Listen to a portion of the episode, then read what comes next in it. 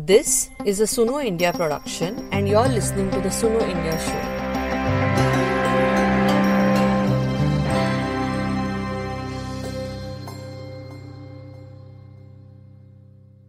Before the passing of the Criminal Procedure Identification Bill, Home Minister Amit Shah laid out one of the main aims of the bill to increase Doshi Siddhi, which is the Hindi word for conviction rate. मान्यवर इस bill का प्रमुख उद्देश्य है इस देश में कानून की अदालतों में जो मामले जाते हैं, उसमें दोष सिद्धि का प्रमाण बढ़ाना, ये इसका प्रमुख उद्देश्य है। पुलिस और फॉरेंसिक टीम की कैपेसिटी बिल्डिंग करना, ये इस बिल का उद्देश्य है। हम किस प्रकार का क्रिमिनल जस्टिस सिस्टम चाहते हैं? जिस क्रिमिनल जस्टिस सिस्टम के अंदर हत्या कर कर सौ में से छियासठ लोग बरी हो जाए, जिस सिस्टम के अंदर बलात्कार कर कर सौ में से साठ लोग बरी हो जाए, चोरी कर कर सौ में से बासठ लोग बरी हो जाए, डकैती कर कर सौ में से सत्तर लोग बरी हो जाए बाल अपराध कर कर सौ में से बासठ लोग बरी हो जाए। Amit Shah gives the example of some countries for example South Africa United Kingdom US Australia Kenya which he said have higher conviction rates Shah says that this is the case because of the use of forensic technology वहाँ prosecution agency को scientific evidence का आधार मिला। Scientific evidence forensic evidence इसके आधार पर prosecution agency आगे बढ़ती। इसलिए अदालतों को सजा करना बहुत सरल हो जाता है। और जो गुनेगार है, उसको कानून की गिरफ्त से भागना बहुत कठिन हो जाता है। क्या हम हमारी क्रिमिनल जस्टिस सिस्टम को उस ओर मोड़ना नहीं चाहते? Hello I Menaka Rao reporting for this episode of the Suno India show and this is the second in the two part mini series on the criminal procedure act that was passed earlier this month. This new law allows for law enforcement agencies to collect what is called measurements, which include fingerprints, palm prints, photographs, iris and retina scan, physical and biometric samples. It also includes what they term behavioral attributes, including signatures, handwriting, among others. And once this is collected, it will be stored in its digital and electronic format for 75 years with the National Crime Records Bureau or NCRB. In the first episode, we explained how this law affects most people in the country as it covers a range of crimes from extremely minor to serious offences. We also spoke about how it would bolster the police force's already discriminatory practice of collecting data related to marginalized communities in the country and terming them habitual offenders. In this episode, we will discuss how it could affect the people whose measurements are taken. Our reporter Suryatapa Mukherjee spoke to Nikita Sonawane and Praavita Kashyap. Both are practicing criminal lawyers. Nikita is based out of Bhopal and is a co founder of an organization called Criminal Justice Police Accountability Project, which does research on issues related to criminal law, particularly policing. Praavita is based in Delhi and is the member of Article 21 Trust and Rethink Aadhaar campaign, both of which work on how Aadhaar project has affected welfare programs.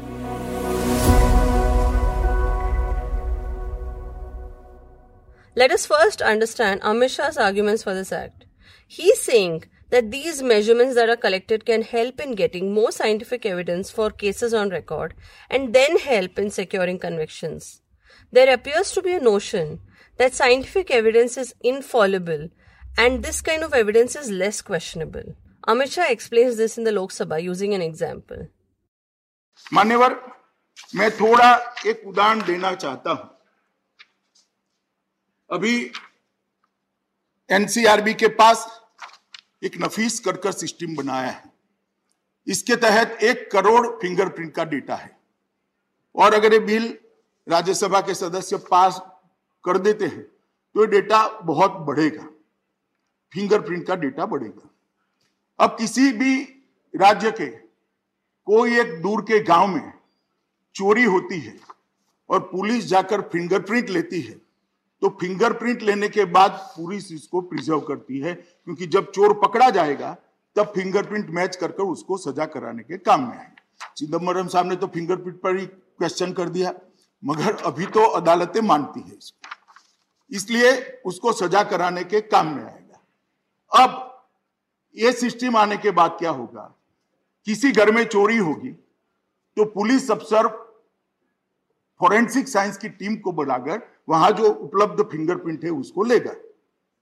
घर के लोगों के fingerprint लेकर उसमें से घर के लोगों के फिंगरप्रिंट को बाहर निकाल निकालेगा जो बच जाएगा वो फिंगरप्रिंट चोरी करने वाले शंकास्पद व्यक्ति के है।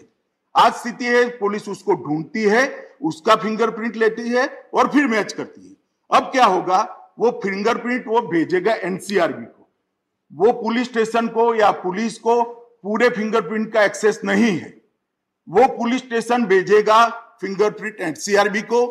एनसीआरबी एक करोड़ फिंगरप्रिंट के डेटा को साढ़े तीन मिनट में रन कर कर अगर उसमें वो चोर है तो उसका नाम पुलिस स्टेशन को भेज देगा। पुलिस को ढूँढने की ज़रूरत नहीं अब भला बताइए, इसमें क्या निजता का हनन होगा? क्या हनन होगा? किसी महिला पर अगर बलात्कार हुआ है, वहाँ से जो बायोलॉजिकल सैंपल मिलेगा, उसका बायोलॉजिकल सैंपल के डेटा के साथ, जिन्होंने महिलाओं के अपराध किया है, इसके साथ मैचिंग कर कर अपराधी को जल्दी पकड़ लिया जाए और एक साल के अंदर मुझे सजा हो, इसमें क्या आपत्ति हो सकती है? To begin with fingerprints are not reliable evidence every one has heard about how Aadhaar authentication gets rejected with fingerprints that do not match the records Former Home Minister P.C. Chidambaram makes these arguments during the parliamentary debate, stating that the use of fingerprints has no scientific basis. Does the government know that there is no scientific basis, and I say this on authority, there's no scientific basis to presume that any of the measurements, including handwriting, fingerprints, is unique to a person? Does the government recall that UIDAI filed an affidavit saying 6% of fingerprints under the Aadhaar scheme failed, the results failed? Does the government know that in the iris scan, the UIDAI admitted that the failure rate is 8.54%? Does the government know that the President's Council of Advisors on Science and Technology in the USA has advised the United States government that DNA analysis are neither valid nor reliable. This is the state of science today. And you are saying science is impelling us to pass this bill. Now about DNA. In an earlier episode on the use of DNA profiling in criminal cases, Surya Tapas spoke to Shreya Rastogi, a lawyer and founder of Project 39A at the National Law University, Delhi. Shreya explained that DNA profiling depends a lot on how the sample is collected, which many police stations are not well equipped to handle. The lower the quality of the sample, the more likely it is to have random matches. And in the US and UK and China, in criminal cases, the statistical value of these matches is calculated. This means that they calculate how many matches the DNA composition can have in the general population with the people who are unrelated. This means that they can calculate how many matches the DNA composition can have in the general population with the people who are unrelated. This is to protect against wrongful convictions of people whose DNA may match with the DNA evidence. And this is not done in India. For more on this, please listen to that episode too. I have added the link in the references. And besides, with this law, we are talking about taking samples of nearly everyone who comes face to face with a law enforcement agency, right? From something as minor as a traffic violation to a major crime like murder. And this will only increase the database, and experts say this is not necessarily a good thing. The Council of Genetics in UK made this video about the use of DNA in criminal cases. The truth is that bigger isn't better when it comes to forensic DNA databases. The power of DNA databases is diluted when innocent individuals and marginal criminals are added. DNA database expansion in this fashion has not resulted in a statistical increase in crimes solved using DNA. Even worse, Cases of mistaken DNA evidence are piling up across the country as a result of false matches and lab error. But in addition to these scientific problems, this kind of material can be misused by the police to just close a case quickly or even to frame someone. Now, last year, that is in 2021, the Madhya Pradesh High Court acquitted a man who was accused of kidnapping, raping, and murdering a seven year old child. In 2015, the child was found dead in the city of Vidisha in Madhya Pradesh and the police claimed that they found the child's slacks four days after the recovery of the body, and that the DNA testing found in these slacks had traces that matched with the accused person's DNA. And after examining the evidence of several documents, the High Court said that the entire story of the recovery of slacks is made up. And one of the factors that raised doubts was that only the DNA of the accused was found, and not even the dead child, who the cops said was wearing the slacks. In fact, the court went as far as to say that the police possibly took samples of the accused, they mentioned blood samples, and sprinkled it on the pair of slacks. The High Court, in fact, even directed that criminal action be taken against the investigating officers and witnesses who the bench said, quote, created and concocted evidence. The Supreme Court has stayed this order. And let me tell you, this was before the bill was even introduced. So now if we go back to what Amit Shah is saying, he said that one has to just run DNA sample found in the crime site and catch the guilty. He is not considering that this DNA sample can be planted like it was implied in the MP case. And further, if this DNA sample matches that of the person who was picked up for the petty crime, it would confirm the bias that this person is a habitual offender and therefore must have committed the offense that is being investigated. Police persons have collected data of those accused or those in prison for decades, and this law is an attempt to centralize this information at the national level. Now, the says that the National Crime Records Bureau or NCRB can collect data and also share and disseminate such records with any law enforcement agency. Parliamentarian Mahua Moitra talked about how this law lacks safeguards. This law is being proposed in the absence of any overreaching data protection law, which India so desperately needs today. Five years ago, we mentioned the data protection law. It is still not being brought in. You are saying that there has been advance of technology in the last decade, which is why we need to repeal it. But with the advance of technology, there is a flip side. The state has even greater powers of surveillance. So when we in this house authorize any legal expansion of the ambit of these powers, we need to ensure that these powers can be controlled, can be regulated. The Personal Data Protection Bill 2019, which can provide some protection from misuse, is yet to be passed in the parliament. But Amit Shah assured that the government will ensure that there are enough safeguards. He also said that this data will be protected and would be with the NCRB only. But both Praavita and Nikita told Suryatapa that the fact that it's not written down in the law itself creates an opening for this kind of sharing of data or interlinking them. This bill also calls for sharing of data. So, apart from just storing the data, it will also be shared with any law enforcement agency. Now, does deletion of the data mean that every single law agency with whom it has been shared will also have to delete it? um, if it's been disseminated, how will it be taken back? You know, the deletion of data is not that easy. Even if it is not measurement that is used, say, in a trial against an accused person, just them having measurement, access to measurements of that kind, particularly given that we don't know for how long and that this could, for all intents and purposes, be for posterity, despite like them saying that they will destroy it like in the absence of any kind of process to destroy it or like no sort of protocol around uh, or no law around data protection and data sharing it just means that them having access to those measurements even if not utilized during a trial is one that can be weaponized for several other purposes so that's something that one has to be extremely wary of yeah, I think that's totally um, correct and true. I, I mean, the record keeping databasing itself, what uh, the implication that will it might have are quite enormous in that sense. Praavita said that the law seems to sit with the government's intention of creating databases. I also just want to add one thing to that. Um, the creation of this database is part of a larger project, or at least appears to be, of generally creating databases. Uh, this country, which are you know databases that now are uh, a part of like healthcare, uh, land records, agricultural records of all kinds. So the linking of these, um, or the, actually the creation of these databases and access to these databases and what it will do to creating, you know, the amount of information that is just being collected by the government and by uh, law enforcement and how that information will be correlated with each other uh, is something, yeah, that has vast implications for surveillance and, um, uh, you know, turning, as Nikita said, turning the presumption of innocence uh, on its head.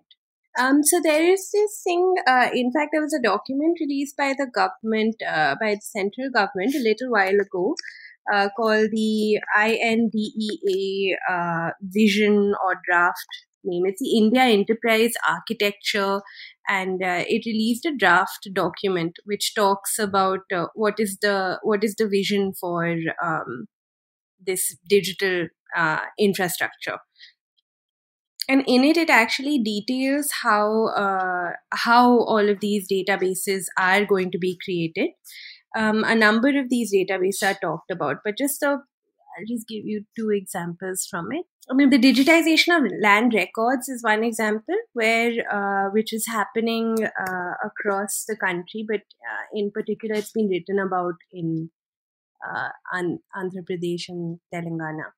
Uh, the health ID, uh, there is this idea for the creation of a single health ID to which your health data will be connected.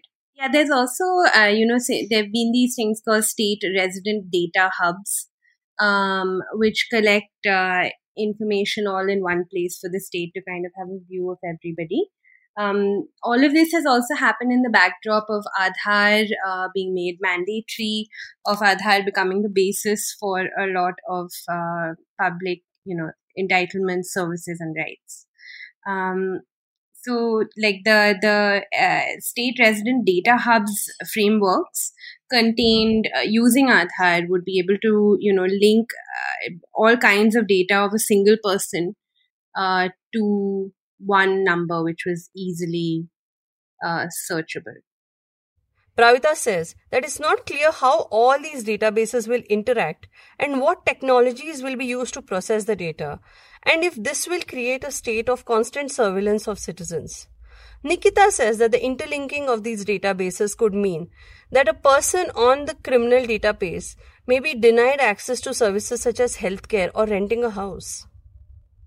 All of this being, for instance, being linked with people's quote unquote criminal records uh, just means then, say, something like healthcare is an access to healthcare then becomes contingent on you know like who has like each time you go to access healthcare or you go to a government hospital it just also or even a private hospital just means that they can also access your criminal records. And that also then of course has implications for the quality of healthcare and you know there being room for discrimination in healthcare being meted out to pe- those who have a criminal record. So i think that's also something that one has to look into which is the, like the implications of the interlinking of all of these databases both internally within the criminal justice system and externally uh, with like other forms of databases.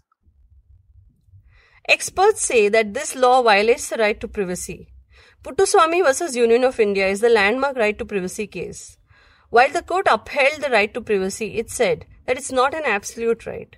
And that means that the government can make laws that can violate the right to privacy on certain conditions. Suryatapa asked Praavita about this. Is this law, does it pass the Puttaswamy test in terms of, you know, having the fundamental right to privacy? Um, yeah, sure. I think I think it's a pretty short answer. No, it doesn't.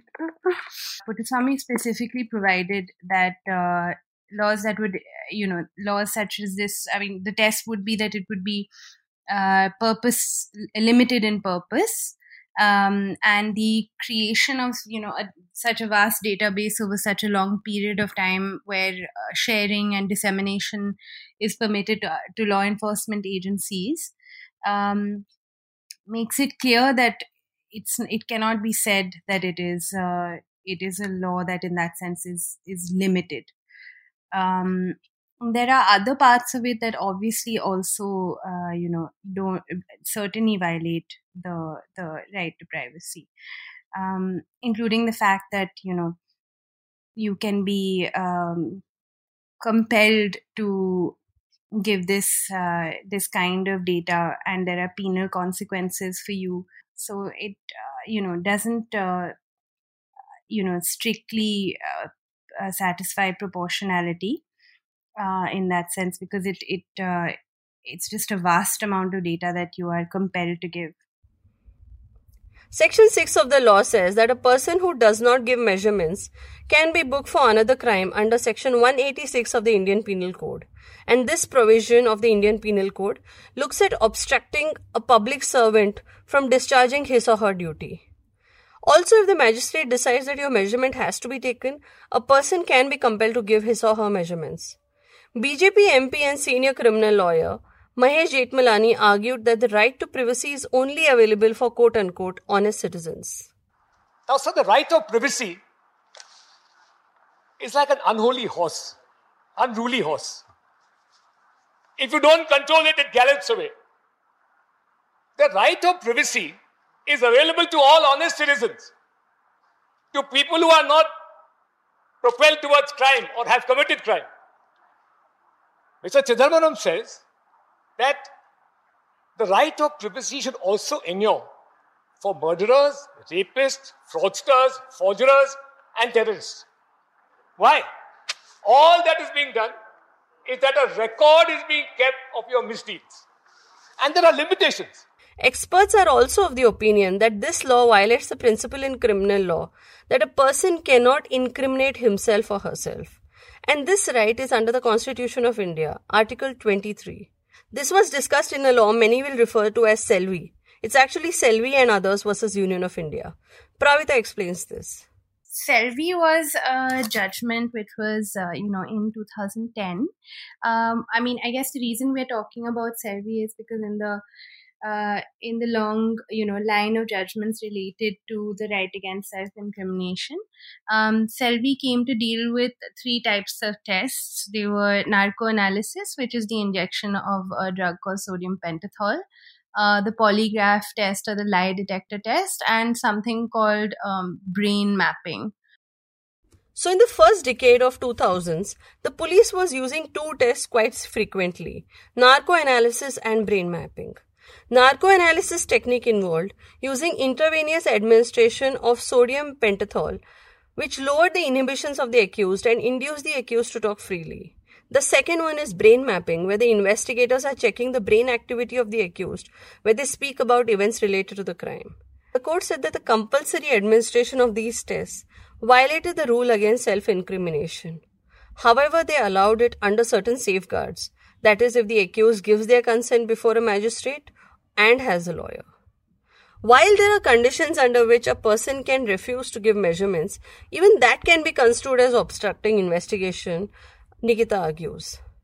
If someone is refusing to give their measurements, that could also be an adverse implication of some kind, right? During the trial, that if someone has obst- tried to obstruct investigation or has refused to give their measurements for a trial, that there can be adverse implication that can be construed from that.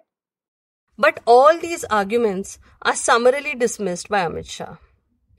Manivar, next generation crime को हमने समझना भी पड़ेगा और उसके circle को तोड़ना भी पड़ेगा।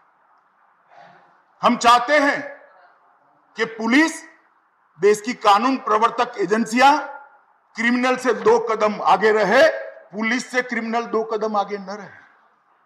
पुलिस को सुसज्ज करना पड़ेगा। आप ह्यूमन राइट प्राइवेसी ये सारी चीज़ों को कर कर पुलिस के हाथ में हथकड़ी लगा दोगे और उसको तैरने के लिए स्विमिंग पूल में डालोगे और कहोगे, जाओ भैया, गोल्ड मेडल लेकर आ जाओ। वो नहीं आ सकता। उसके हाथ को सशक्त करना पड़ेगा, उसके हाथ को मज़बूत करना पड़ेगा, उसके हाथ में भी वेपन देना कि मान्यवर ह्यूमन राइट के दो पहलू होते हैं। मैं मानता हूँ कि जिसको कानून पकड़ता है, उसका भी ह्यूमन राइट है, उसका भी सम्मान होना चाहिए। परंतु उपसभापति महोदय, हत्या जिसकी होती है जो घर निराधार हो जाता है, जो घर का एक ही कमाकर घर का पालन पोषण करने वाला व्यक्ति मर जाता है, उसके बाल बच्चों का भी कोई ह्यूमन राइट होता है या नहीं होता है? इसकी चिंता भी सदन ने करनी है या नहीं करनी है? ह्यूमन राइट कभी एक तरफा नहीं हो सकता। जब बम धमाके होते हैं टेररिज्म फैलता है हज़ारों हज़ारों लोग मारे जाते हैं, मरने वालों का भी ह्यूमन राइट है। सिर्फ़ टेररिस्टों का ह्यूमन राइट नहीं है। गुना के विक्टिम उसका भी ह्यूमन राइट है। सिर्फ़ गुनेगार का ह्यूमन राइट नहीं है। अगर हम कानून बनाने वाली संस्थाएँ ये दोनों ह्यूमन राइट के बीच में भले बुरे का अर्थ नहीं समझेगी, दोनों के बीच में संतुलन नहीं बनाएगी तो हम किसको protect Now, one argument that Amit Shah makes is that having more scientific evidence will reduce third degree torture and, in fact, make the police investigation more sophisticated. मान्यवर इन्वेस्टिगेशन थर्ड डिग्री पर इस जमाने में निर्भर नहीं रहना चाहिए investigation को थर्ड डिग्री पर से बदलकर तकनीक की डिग्री पर हम ले जाना चाहते हैं डेटा की डिग्री पर ले जाना चाहते हैं और इंफॉर्मेशन की डिग्री पर ले जाना और ये सब सहमत हो गए कि थर्ड डिग्री के आधार पर इन्वेस्टिगेशन नहीं हो करना चाहिए। कब बंद होगा? जब उसको साइंटिफिक एविडेंस का आधार लेंगे। इसलिए मान्यवर, ये बिल लेकर मैं यहाँ पर उपस्थित हुआ हूँ। But does this make sense that's thus Nikit and Pravita and they had an interesting discussion about it Pravita read out a relevant part of the Selvi judgment one important thing about Selvi was that after holding that these uh, tests, you know, were violative of the right, the right against self-incrimination, it said that if we were to permit the forcible administration of these techniques, it could be the very first step on a slippery slope as far as the standards of police behavior are concerned. In some of the impugned judgments, it's been suggested that promotion of these techniques could reduce the regrettably high incidence uh, of third degree methods that are being used by policemen all over the country. This is a circular line of reasoning since one form of improper behavior is sought to be replaced by another. What this will result in is that investigators will increasingly seek reliance on impugned techniques rather than engaging in thorough investigation.